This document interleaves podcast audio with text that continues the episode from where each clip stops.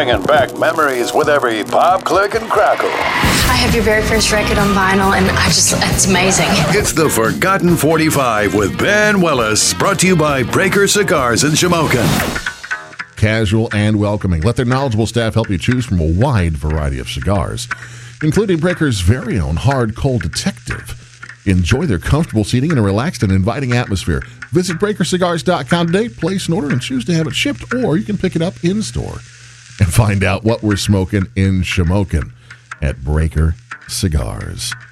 Tonight's Forgotten 45 takes us back to 1970, where for two weeks Ray Stevens was number one on the Hot 100 with his version of his original song, Everything is Beautiful. It was a top 10 hit in the U.S., Canada, Australia, the U.K., and Ireland in 1970. Uh, the song won Stevens his first of two Grammy Awards, in fact. Also selling more than 1 million copies, it is certified gold.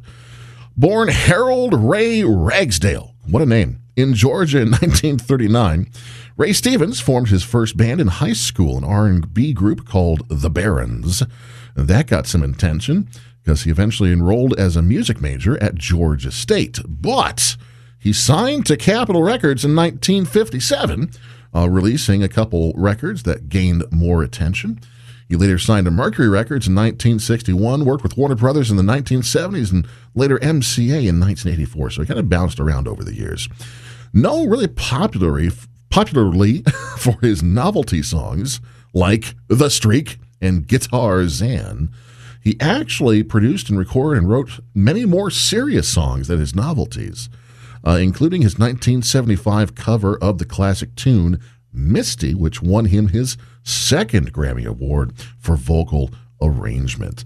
So, as we salute Ray Stevens and his uh, more serious side tonight, uh, then we're going to hear the B side, the rarely heard flip side of Everything is Beautiful. Another Ray Stevens song, A Brighter Day.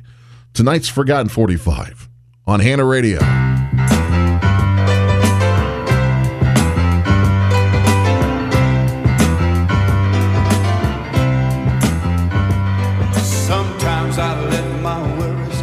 the best of me.